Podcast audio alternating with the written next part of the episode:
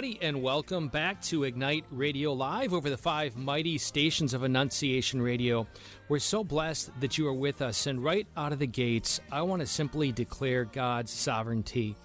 He is over all. Whatever you are experiencing right now in your marriage, in your family, in your world, and we know it seems very uncertain at times, we want to declare God's sovereignty. I've got four, I would say, my very best friends with me tonight, and we just want to open the door and talk about what's happened in the last year. Each of them, four, three of them are business owners. One of them is a professor, brings a lot of insight to this. They're all husbands and fathers with you, like me, we're trying to work it out. We're trying to see, if you will, on the battlefield, the smoke, the fog, right? We feel maybe that the bombs have been going off and the debris is everywhere. And it's a little bit, you've heard the phrase, a fog of war. It's kind of hard to kind of get a shape of what's happening and where things are coming from. We have a new president, we have a, radically new culture and a new agenda in front of us than we did a year ago, or we ever would have hoped a year ago. That's huge. That's not inconsequential. We have ecclesial realities that are playing out. We came off of a lot of the uh, priestly scandal stuff. Let's keep it real. McCarrick, uh, there's still the dispensation from going to Mass. And so I think a whole lot of people who are faithful Catholics would like to be in the presence of Jesus. But perhaps a good number of us have been, I don't know, crippled by fear and not living our lives fully because of the way the culture has uh, forged us with that. So this is a bit of the shape of this moment in history, this February, the second full week of 2021. And in the midst of all that, through this conversation, we're going to get real, we're going to get honest.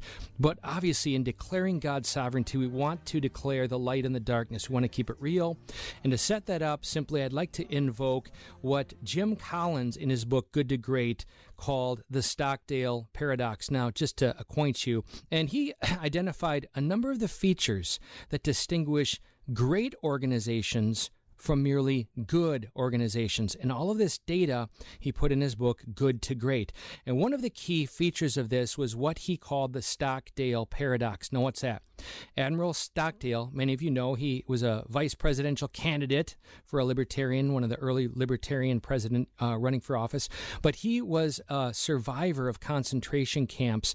And he was asked the question, when many of your brothers died in these horrific circumstances in a concentration camp, you know, how, how did you survive? And he simply gave what we call the Stockdale paradox. Number one, he said, I had a lively expectation of a good outcome. I was optimistic. I had confidence that there was light at the end of the tunnel, number one.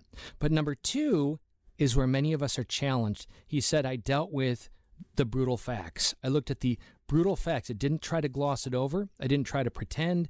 I didn't try to play games with it. I looked at the reality the way it is. And if you guys have been along the road with us long enough at Ignite Radio Live, Mass Impact, we want to go there. We want to keep it real. We want to be optimistic because God is sovereign. But throughout biblical history and in this present moment, we're not going to navigate this, this fog of war well if we're not being brutally honest. And I mean personally, our relationship with God, our marriages, our families, and the world, the way we're responding to it. We need all the more to have these kind of conversations to discuss well, what is reality? How are we addressing these things? So, First of all, just a quick around. We have with us, as I said, four awesome men. Uh, Rich Cronin, who is a husband and father, and he is the owner and head of Perrysburg Auto Mall, Cronin Auto Group. Um, so your next car, look no further than look up perrysburgautomall.com. Check it out. Amazing place. We've gotten all our cars there. Walt Erickson, if you have a business, a company, and you're looking to build, which you should because we're optimistic here, right? And you want to put glass on it because you just like the outdoors and you like the beauty God has created. And uh, Walt is your windows man. So Interstate Commercial Glass is his company. And he is a husband and father. Uh, number eight is going to be coming very i don't know seven months eight months. What do we got going here walt? When's due date? Uh, beginning of september. So we are so excited for them. All the way over to jeff elmore who is an awesome husband and father and he and his wife run turning point chiropractic. Again uh, we and about 93.7% of all the people we know amazing things have been happening with us and to us in the, the whole realm of becoming healthy and being healthy with Dr. Jeff Elmore. And they just welcomed number four into the world. Welcome Dr. Jeff and the always awesome Drew the Man Blazik. You've heard his voice over our airwaves, just a convert to the Catholic faith, by the way, along with Jeff Elmore and Walt Erickson. We have three converts with us tonight, and Rich and I might throw ourselves in the ring because we're always going deeper and deeper being converted, but in that way of coming into the Catholic faith. Drew is a professor at Lourdes and uh, very knowledgeable about matters, economy, politics, theology. He's a voracious consumer of good media, and he, he's the one who passes along. He is the curator. It sounds like a WWF title, The Curator. He's a curator. He takes all that great data and he uh, uh, presents it, gives it to me, and I know how to focus my attention on things that really matter. And he's talked on past episodes about uh, private revelation and the applicability of this present day. We've talked politics, we've talked all sorts of things. And Drew and Jesse, he is a parent of five, right, Drew? All right, that's awesome. I got it down. So, brothers, it's February 2020. We don't quite know that uh, COVID is going to be what it is. We maybe anticipated. Uh, three of your business owners, you have responsibilities there. The tumultuous political season is playing out. And I just want to ask you what are key challenges you faced? And from the past 12 months, what did you learn? Challenges faced, and how are you better? What did you learn? Let's start with Walt. So, Greg, I'm going to take you back one more month because uh, we were, my family was in Destin, Florida in January. And um, while we were on vacation down there is when we first, you know, really heard that I think that the coronavirus was quote unquote in the United States.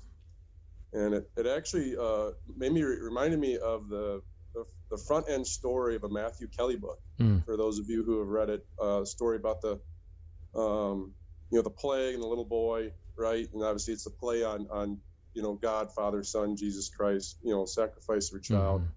So I was thinking, man, like this is like playing out in real life, and I'm like Matthew Kelly, you're freaking me out here. Mm-hmm. Um, but I didn't, you know, didn't know how to believe or what level to believe. I guess how real it was or dangerous it was, or obviously none of us could have expected the impact it would have.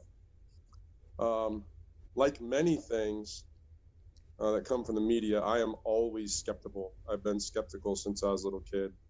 Uh, but obviously, by March, it had invaded right mm-hmm. the all the airwaves.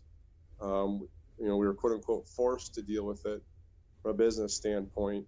Um, we elected to offer our employees layoff. They were able to receive uh, their pay. Right. Our leadership team at, at the work at Works thought, well, maybe we'll see two or three people um, we saw 17, mm. 17 people uh, immediately took it. Wow. Were like, I'm, I'm staying home. And, you know, they were obviously fearful enough to not come to work. That right there was the first inclination of, wow, mm. there is a lot of people living in immense fear, um, which I relate to as different than concern, right? So there's a difference between concern and fear. And, uh, you know, as Christian, we are called to fear only losing the Lord. So fear really should not be in our vocabulary outside of fear of losing the Lord. Fear of the Lord, you know, ever turning away from the Lord. And so I'm thinking about all this and I'm like, man, you know, some of these guys uh, are known Democrats, some of these guys are known Republicans. Uh, some of these guys were Christian, hmm. you know, if you will, you know, went to church. Uh, some of these guys were not, and so it was across all the political and faith spectrums uh, that this fear existed. Uh, that also, I guess, maybe surprised me to some extent. Uh, but nonetheless, we had to deal with it, right? And um, so within weeks, though, most of the guys came back. Um, I think I think you know it's just kind of more or less maybe the initial shock of it all. Mm-hmm. So uh, our business for 2020 went down 35%. Wow. So our sales went down 35%.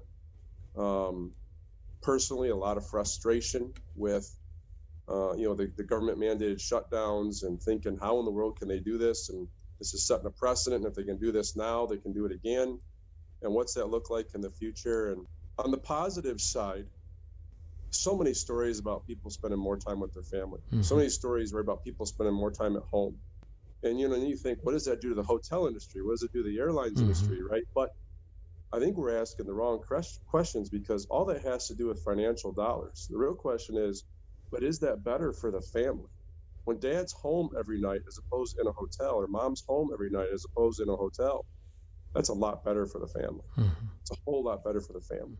And the vast majority of these young people are going into college completely unprepared, you know, for the, the wickedness that exists on college campuses and so forth. And I think, man, if a lot of these kids are going to start doing school from home or choosing other paths, this could be a good thing. Mm-hmm. We may lose less souls. You came through with all of those challenges and questions of the economic landscape, you feel a responsibility. I know this from our conversations, as you ought to, not just for your wife Liz and your children, but for 50 something employees. Uh, in, in terms of the decisions you make, there's a heightened uh, weight on the decisions that you are making about the future of your company. Uh, and again, not just COVID, you're looking at political landscape.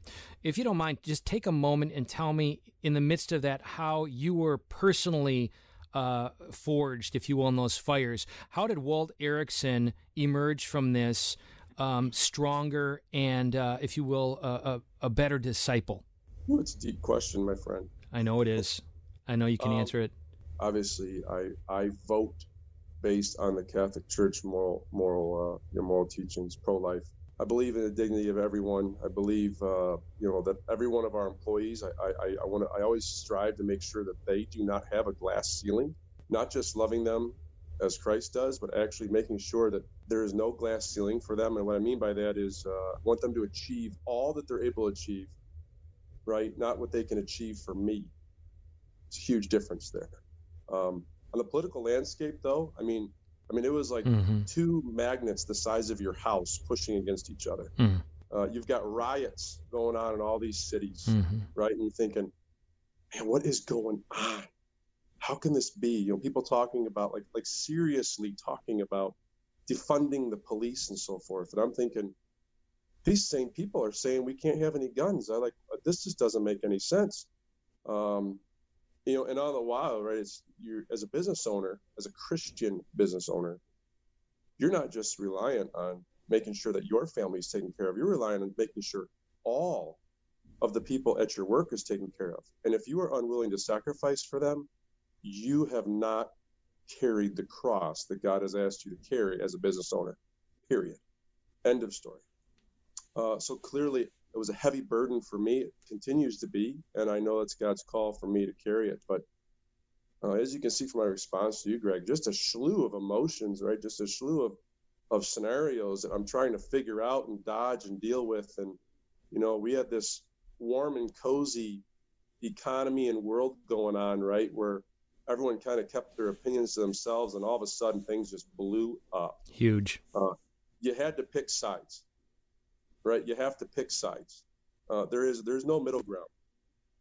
There is no middle ground. Um, you you know you have to decide. Um, you know, for example, uh, one of my family members said, "Hey, you know, you've got uh, you got a certain political sign in your front yard. You know, now that now that uh, we have a you know a different president, you know, don't you think you want to take that down? Don't you think you're putting yourself at risk?" And I'm like, uh, "That sign's not coming down." I said, "That sign's going to stay up in my yard for the next four years." Uh, same thing with my pro life signs. I have a pro life sign at work and I have a pro life sign at home. Mm-hmm. They'll never come down. If someone decides that they don't want to do business with Interstate Glass because I am pro life, that's not my problem. That's their problem. Key themes. Uh, Those are good themes. Had to make, had to make these stances.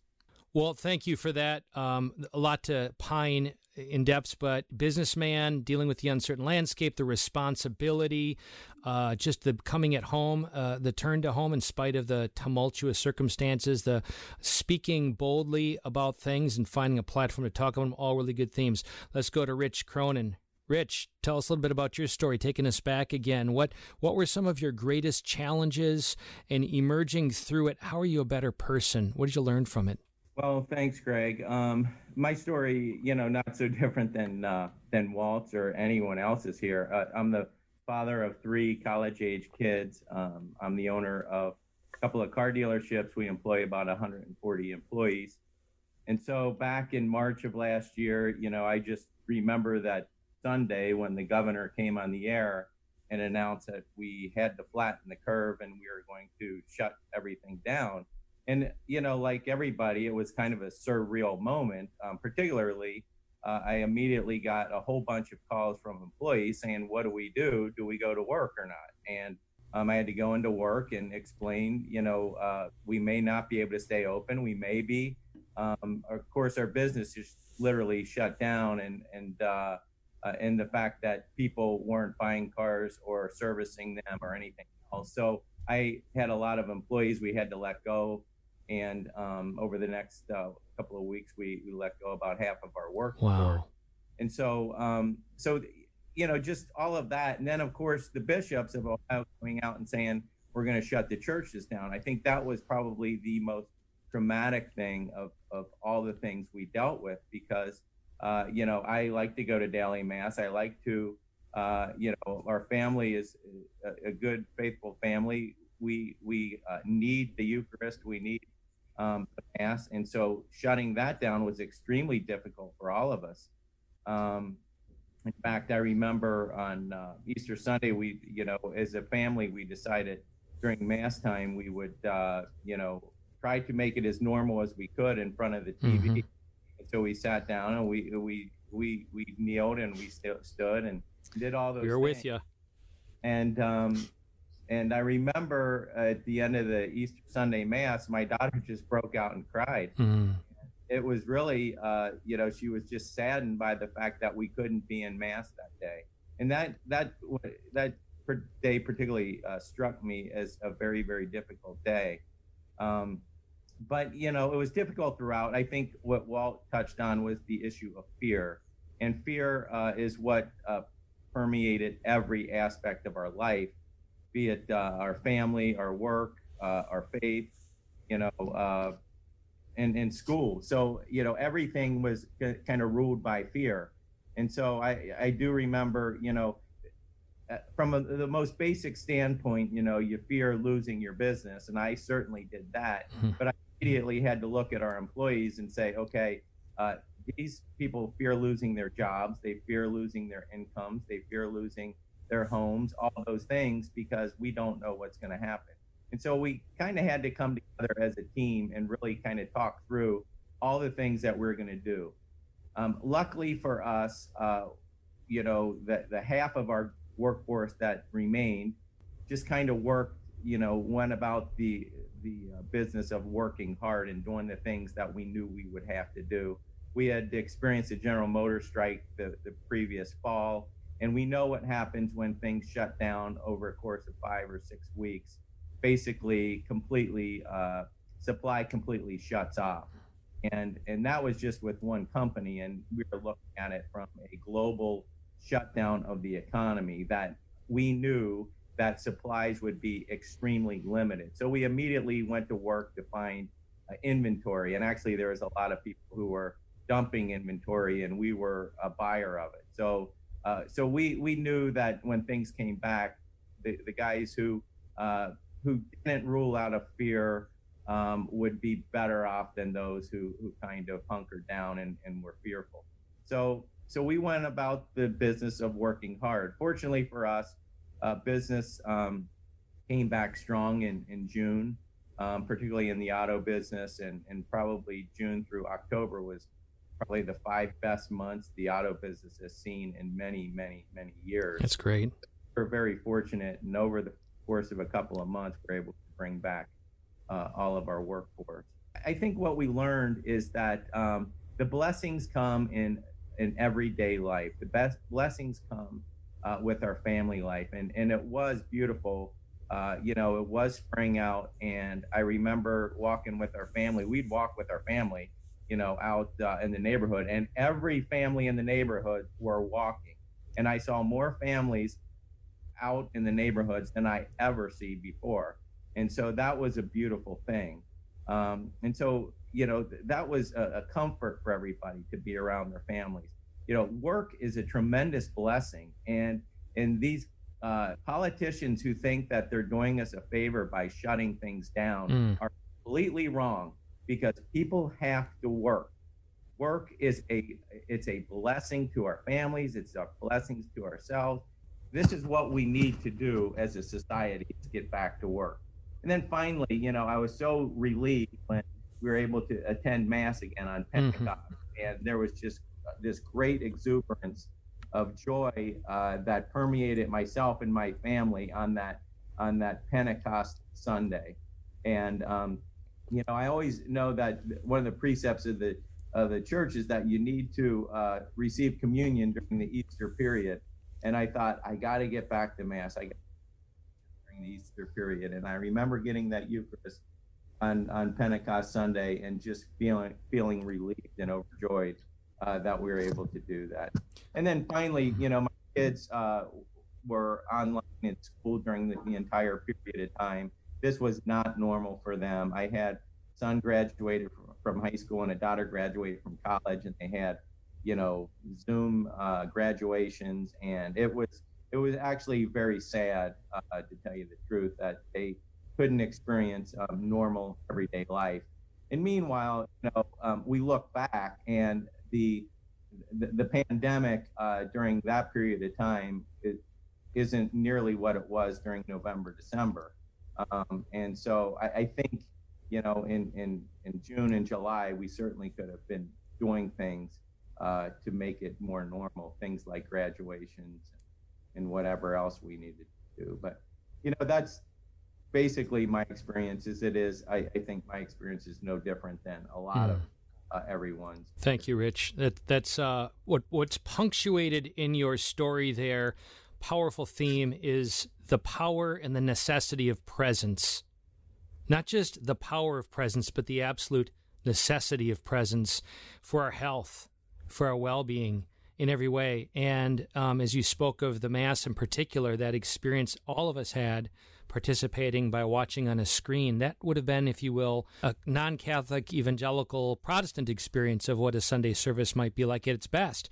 We knew we were missing being in the presence of Jesus, John 6.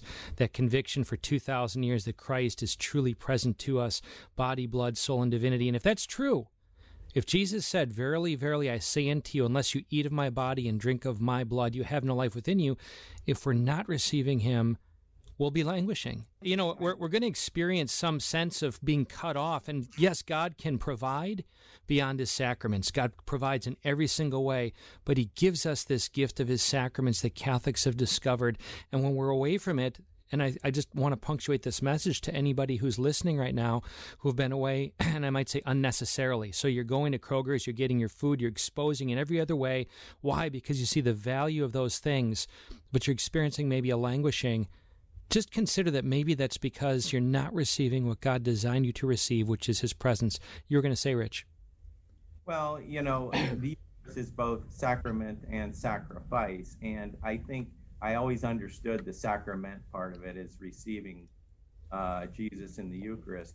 What I probably never truly understood was the sacrificial part of it, and that's what our Mass is: is the sacrifice of of uh, the Eucharist. Mm-hmm. Um, so I think we all learned our participation in that sacrifice by having all these things happen to us. And it is truly a, a participation uh, in the sacrifice of Christ and the cross, of, uh, you know, of, of Calvary that we all participated in. And I think, you know, for those who, who truly, um, for me personally, who started to understand that at a much deeper level than I ever mm-hmm. understood that was a blessing for me. Phenomenal theme. And by the way, folks, just that word alone, sacrifice, sacrifice, literally means to to make sacred, to make sacred. So when you think of sacrifice, you think of maybe blood as we should. You think of this self-donation. It's it's painful, it hurts, right? We we think of those ideas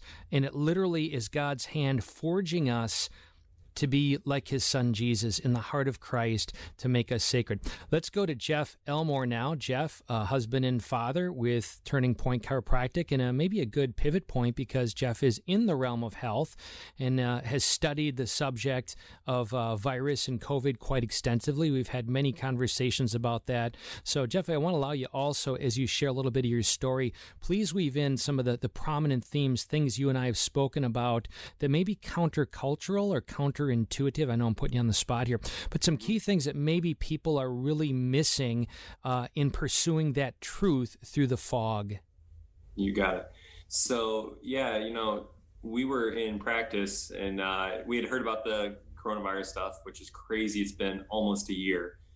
And one day we went into the office and our schedule was like poof, like 25% of our patients showed up. Mm-hmm. We just sat there and we looked at each other. We looked at Gwen, our secretary, and we said, What in the world? You know, and then you start getting, you know, all these little articles and this and that and media things, and it starts starts blowing up. And so for I'm for on in, in full honesty, Rachel and I looked at each other for like two weeks into this and like deer in the headlights, like what in the world is going on? And um, we just took a second. We just said, listen, what we were trained to do is to train to think. And so we went back to our, our, our, our thought process. We turned off the news, turned off the media for a second. We just listened and said, what, what is going on? And we looked at our philosophy and Rachel and all of us guys right now, and everyone listening to this right now, your heart is beating, your lungs are breathing, your kidneys are filtering, your liver's detoxing, your stomach's breaking down food, and you're not even thinking about it. Why? How does that work? It works because you are intelligent. There is intelligence in living matter. Trees are intelligent, animals are intelligent. All living matter is intelligent. Why? Because we're connected to the source of intelligence. I believe it's God. We believe it's God. And so we're connected to that but we're also humans. We're also exposed to emotional stress, physical stresses, and chemical stresses. So you go through a period of time, you listen to the political world, you listen to the national um, health people telling you to wear a mask and social distance. We need to shut everything down. We need to quarantine. We need to do all these things to stop a virus. And I look at it and say, no, we're all diabetic. We're all overweight. We're not exercising. We're not doing these things to make this immune system that God created work properly. And so Rachel and I just had to sit down. We're like, you know what? This is not this is not right. You know, and so we are going to work out of faith. We are not going to work out of fear. We're going to educate people in this time how to be healthier. Turn off CNN, turn off Fox News, turn off those things. Get off the couch and exercise get rid of all the processed foods and all the sugary stuff. Get let's work on our weight issues. You know, let's for our mental health turn off all that stuff. You know, and so if we can reduce the amount of emotional, physical, chemical stresses on our body, our body can be stronger and healthier. And I have people say, well, well, Dr. Jeff, you're, you know, that's like in an ideal world. We're in the middle of a pandemic right now. And I said, well, yeah, you know, and at this point, you know, it's November, December. I'm like, yeah, but this pandemic's been going on for nine months. Just think if you would have taken this stuff done, uh, making these changes initially. Just think how much healthier you'd be in 30 days, 40 days, 60 days, 90 days. Just think how much healthier you would have been a year ago. And so we looked at it as a different stress and strain, and we just went into our faith more. Why are we designed this way? How are we designed? You know, we see a lot of people making decisions out of fear or out of power, out of control and we just said we didn't we didn't want that and so being a business owner we went to our staff and you know two weeks in said here's how we're going to operate this is going to be a safe space we are going to educate people on how health is actually achieved and we're going to look at this and when we would get more and more data coming in, you would find, okay, well, asymptomatic people can spread. Okay, asymptomatic people can spread. Okay, we need to wear a mask. Okay, we don't need to wear a mask. Okay, actually, we do need to wear a mask. Let's wear a mask for six weeks. Oh, it's six months later. Okay, let's wear two or three masks we look at it and we say, this is all ridiculous. And people are still going along with this because we're allowing them to. We said, this is a game and we don't want to play that game. You know, we want to operate in faith and truth and goodness. And so um, our family, you know, we, we kept our kids home from school, not because we're afraid of a virus, but because we don't want them to wear masks and social distance and be subjected to all this chaos. And so for our family, we've seen so much great benefit from it because um, we've been getting closer. We get to homeschool, we get to see their curriculum, we get to sit and talk to them at dinner. When I say, "Hey, what'd you learn at school today?" from mom, and I get a, "Oh, you know, not not a whole lot," like they would if they were in school. I, I go, Mom, what did they learn today? And then she would say, Okay, they learned this. This. Okay, now tell me about that. You know, we get to have better conversations and be more connected to what they're learning. But we were talking to Isaac, our six and a half year old, yesterday, and we said, uh, "Remember when? Remember when we couldn't go to church?" And he's like, "No, what are you talking about? Like, you know, they closed mass. Like, we weren't allowed to go to church for a long time. We were watching it on TV. Do you remember that?" No, I, I, no one told me that they closed churches.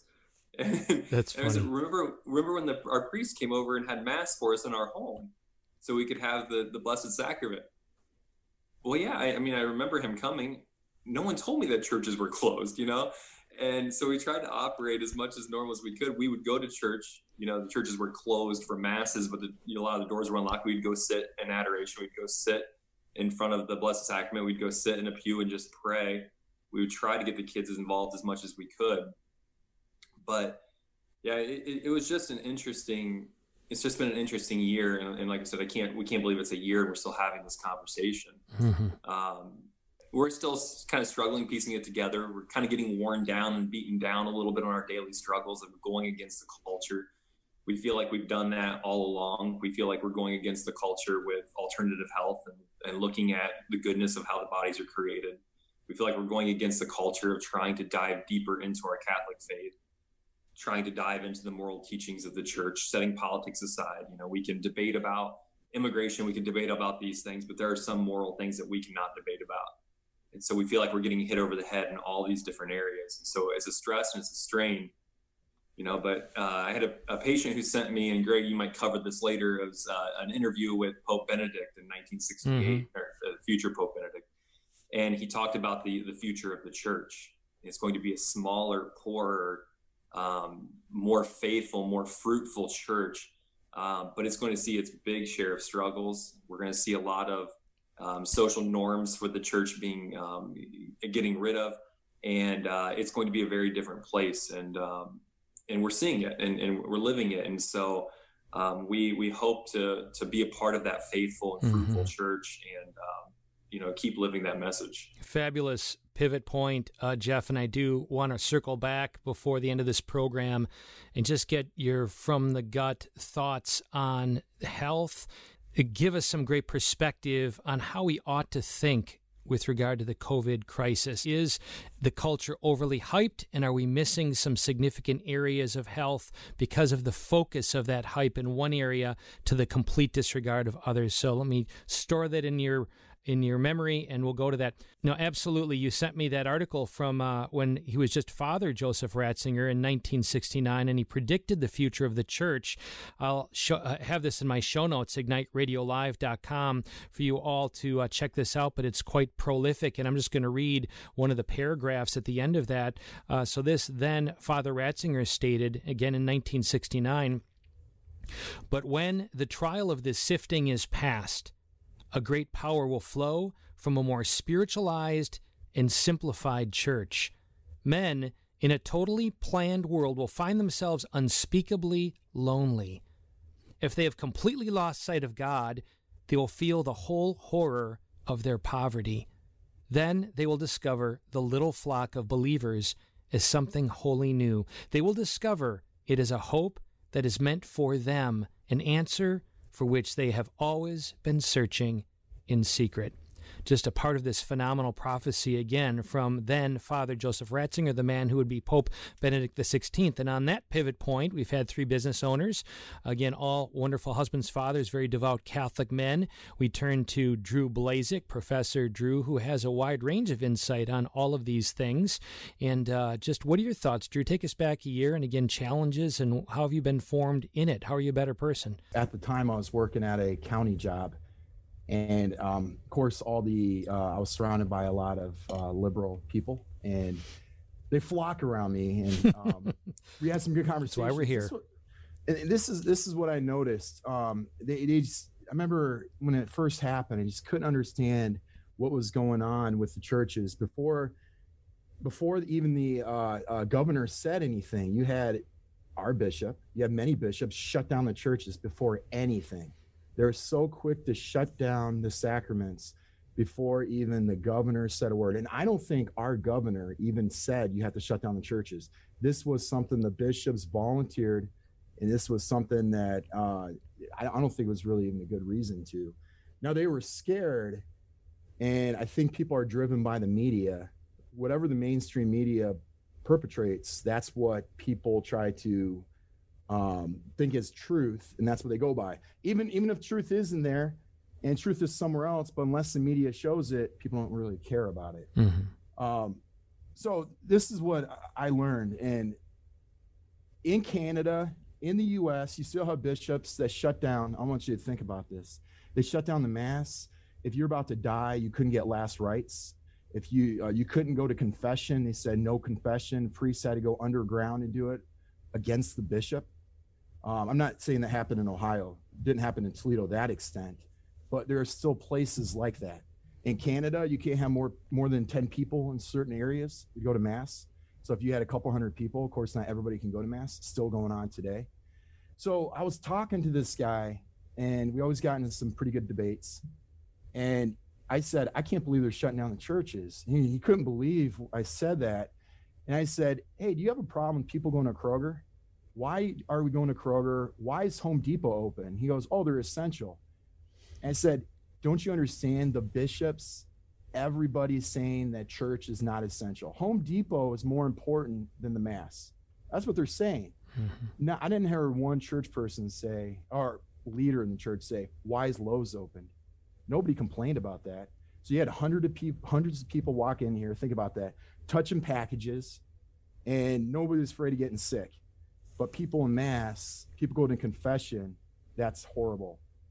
So I learned that our lead, some of our leaders do not believe that the sacraments are essential. That's number one. Mm-hmm. Number two, uh, uh, dualism, where this is the same heresy that goes around that you can say they said spirit was more important, the body isn't at the beginning of the church. And now they're saying the body is more important and the spirit, the soul is not important. And you see that playing out, and that's where it goes to that, yeah, you can go to Kroger because the body is important, but the soul is not.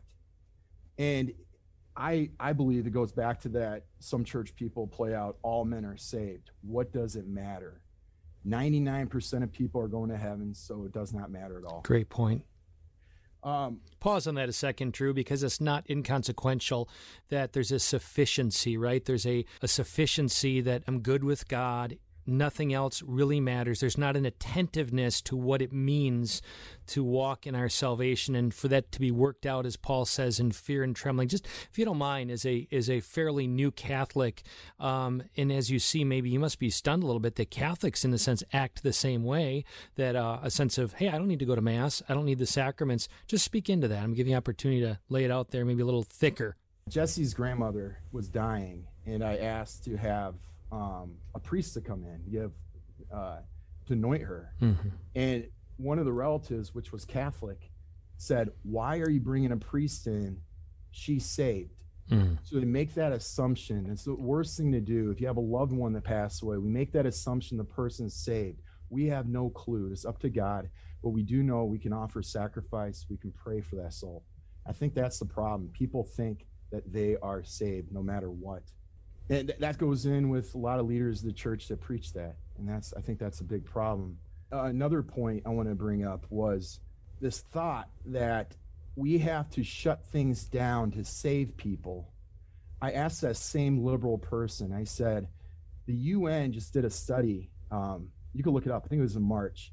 And they used the word biblical that there's going to be mass famine of biblical proportions because of shutdown. The food supply has been interrupted so I asked the person, Are you okay with millions upon millions could die of famine, poor people in these countries, because you want to be shut down and protected from a sickness?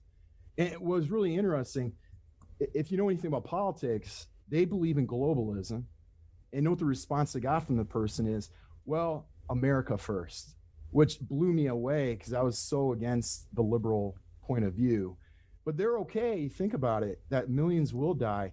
And I don't know if you guys seen it. There are reports of mass famine that's happening around the world right now because of the shutdown. The UN said it's directly because of the shutdown that mm. these people are dying right now. And the media is not reporting it because it goes against that narrative that it's safe for us to shut everybody down. So, two other points I want to bring up. One thing that Walt brought up, which I was thinking about, before the uh, Industrial Revolution, this is what people kind of forget. The, the mother and the father worked from home, the family business. So the kids got to see the father every day. The kids got to work with the uh, dad. They got to learn the business.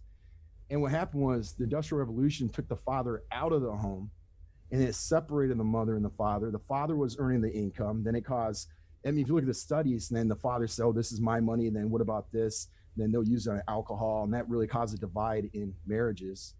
Um, before it was the wife and the husband working together for the family business. So it was one income. You didn't have divorce.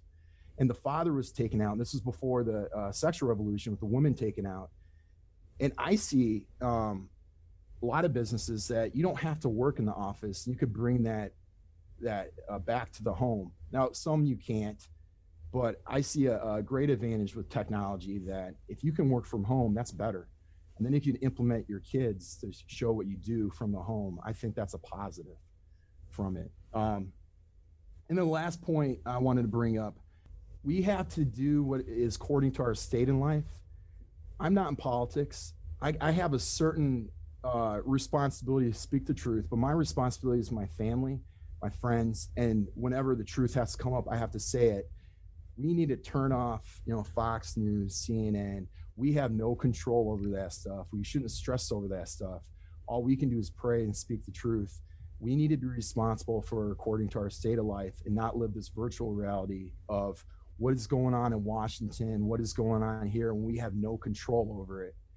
Um, can you imagine Mary and Joseph was, uh, you know, going to um, Egypt, escaping for their lives. And they're like, man, I wonder what's going on with the emperor of Rome. I wonder what's the political realms going on. And Mary's stressing out about it. Like, why didn't they do this bill?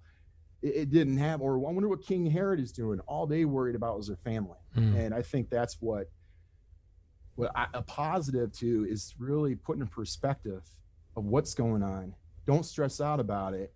Just worry about your family, worry about speaking the truth when it comes up I think that's important. Media consumption needs to go down. Like I have family members that are consumed with mm-hmm. it, and that can really stress you out. When you we can't be consumed with things we have no control. Like what did Jesus say? Why stress? Um, trying to think the exact words, but you can't even change the color of your hair. Like there's nothing you can do there. Let tomorrow play out. Don't live in the past. Don't live in the future. Don't worry about the future. Just live in the present. Uh, Father Wolf mentioned, I love this saying, it's like today's moment the present is the only time you can be a saint, the only time you can grow in virtue, the only time you can gain an indulgence, the only time you can do sacrifices for loved ones, not the future and not the past. We only have the moment, the present. Fabulous. That's, that's, something that uh, I'm really trying to uh, learn with. And then I'm just to end this with because I, I, you know, I love Marian apparitions and stuff. If we didn't have Mary that came down at Lourdes and Fatima, and I learned of another one, I don't, I can't think of the ni- name. It was in 1950s that he's. It was the same message of Fatima, and Benedict and uh, Pope Benedict in 2011 approved it. I never heard of this one.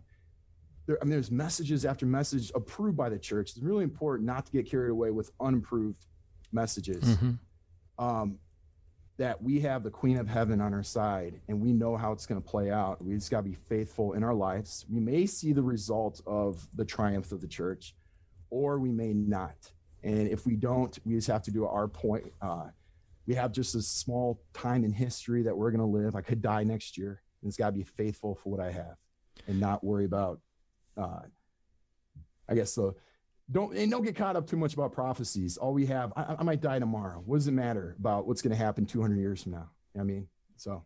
Drew, phenomenal. Very much appreciative for our listening audience. If you want to hear a fuller treatment of God speaking from heaven through private revelations in our recent decades, even. Check out our program at igniteradiolive.com featuring Drew Blazek. Just do a search on that. With uh, Drew, your comment about social media, another encouragement and resource to parents. Please, with your kids, watch the movie The Social Dilemma. It's uh, essentially showcasing from the perspective of executives of these companies, Twitter and Facebook and Google, their grave concerns of what this monstrosity, this Leviathan has become initially. And it can do a lot of good things. Those of you who know me know I am engaged in media, social media, so is Drew. I think a lot of these guys are here. But um, how built into its very ecology are factors that, that are meant to addict us to ensnare us. So um, check out also Tristan Harris. Anything that he's he's got his own podcast, just as it sounds, T R I S T A N Harris, uh, as he talks about this with great insight. And again, these aren't even Catholics from a Catholic or Christian perspective. They're simply addressing the detriment to the human person as a result of this this social leviathan that has uh, promised to satisfy things in the human person that it simply can't satisfy. Drew, um, before I cut you off and open the door to a final question as we land here, I'm so grateful for all of you being with us here on Ignite Radio Live. Drew, why should families pray a daily rosary? I'm trying to. Th- I can't remember the Pope was. He likes simple answers to it, and they say, "Why do you pray the uh, pray the rosary?" And as simple as so we can be made worthy of the promises of Christ. As simple as that. But number two is because the Queen of Heaven didn't get off her throne to come down to earth just to see what was going on in Portugal at the time. She didn't come down and say, Hey, what's going on? She came down for a purpose and she asked everyone to pray the rosary every day. So if the Queen of Heaven asked that, and if you look at the writings of it, she said there's only two things that can uh, solve the world's problems that God has left. Because in this time, if you look at all the prophecies, God is sending her mother or uh, his mother one last time before the chastisement. That's what it is. Send it one last time. The world will listen. It was to pray the rosary and do the devotion to the Immaculate Heart. That's what um, the Fatima message is. And it's just so important. And then, mm-hmm. apart from just because heaven is asking, want to be obedient, it's because you're actually meditating on the mysteries of the Gospels. And it's not just saying those words, but it's actual meditating on those mysteries. And those those alone can really uh, uh, help the soul to get away from sin. And a, a last point, uh, uh, Saint uh, Teresa Avila said that it's impossible to meditate on the passion and to sin. Hmm. You're either going to give up the meditation or you're going to give up the sin. You Powerful point. Both. And I think that's um, that's why we do it. Quick, endearing story. The Blazicks, Drew, Jesse, and family live behind the woods, or I should say, we're separated by a little woods. And some of you may know the story that our daughter Grace kind of paved the 100 yard path between uh, our neighborhood and theirs. Uh, took a couple days to do it. And um, last summer, very endearing, sometimes nights in a row, some of the Blazick kids would make their way through this path and emerge into our backyard. And invite us to pray the rosary with them, which is so beautiful. So, so beautiful as a witness and a testimony. And I encourage those of us, first of all, to get our rosary game together. Lent's coming up. Why not? Make that a commitment and uh, discover the grace outpoured. But for those of you who are in your game, it's a simple way to engage others also to pray. Invite neighbors and others to join you. This is the way it, quote unquote, used to be. This is the way we really defeat the enemy, right? If, if God is about presence, uh, descending from heaven and entering into this earth in real presence, as we spoke of in John 6, the enemy is going to attack by distance, by alienation, by separation. So we defeat the gates of hell by creating contexts of real presence. Just think about that. I'll even say, as a capacity for those who aren't Catholic, my son John Paul at Hillsdale College, uh, I, I, was surprised as he shared the story, but he would go on rosary walks and he'd kind of pull uh, fellow friends out of the dorms, whether they're Catholic or not, to join them. And they ended up becoming regulars, non Catholic Christian kids. Why? Because he explained, you know, as Drew said, the mysteries that are in Scripture of Christ's life to go there. And the Rosary, essentially, right, if you break apart the prayer, it's essentially all scriptural. And then, of course, the part of asking the saints to pray for us. Well, which of us don't ask the saints to pray for us? You ask somebody that you know is close to Christ. And is there anybody closer to Christ than the, his Blessed Mother? I want to circle back just quickly on. More, please, please, Drew. Is that I always forget everyone should look up the 15 promises the Rosary and the Mary uh, told St. Dominic and um, those promises our mother does not lie so those promises are mm. true mm. and you should read them and if you doubt that those promises happened there's a there's a miracle that happened in south america where she appeared to a um, a little kid and her image you can look it up is still in the rock and, and scientists looked at it and it goes three to four feet deep the painting it's impossible wow but the picture is her handing the rosary to Saint Dominic, and then there's another saint. I'm not sure who it is, but it shows the authenticity of it. So, so for those rightly looking for empirical evidence, and there is value there, or Christ would not have taken empirical flesh and blood for us to connect with him. We wouldn't have the empirical story of history. So the empirical realm is very important. Read the encyclical Faith and Reason. Fides et Ratio is very good for this day and age to understand how both faith and reason are meant to work together. Um, let me go back to Dr. Jeff here as we're coming in for a landing and then just open it up to any of you with any thoughts or comments from anything anybody had shared here tonight.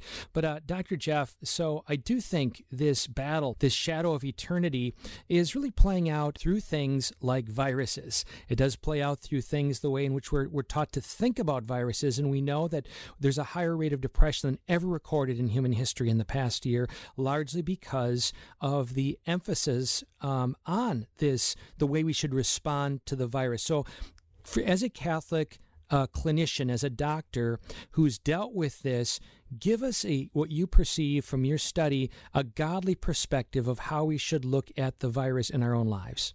I just can't believe in in practice um, the amount of fear in our teenage kids, in our late um, you know eight nine ten year olds the amount of fear and anxiety this is instilled upon them um, i think a, a trend that we've seen in here is that uh, in this conversation today is about how many people go to school and how many people go to the grocery store and how many people do this and do this sport, but yet mass is too dangerous to go to. I mean, as a as a health practitioner, to think that you're going to be sitting in pews that are blocked off every other one, you're going to go, you're going to go for the mass, and then you're going to leave. That there's major health implications that you can't do these things because you're going to all these other places and doing all these other things.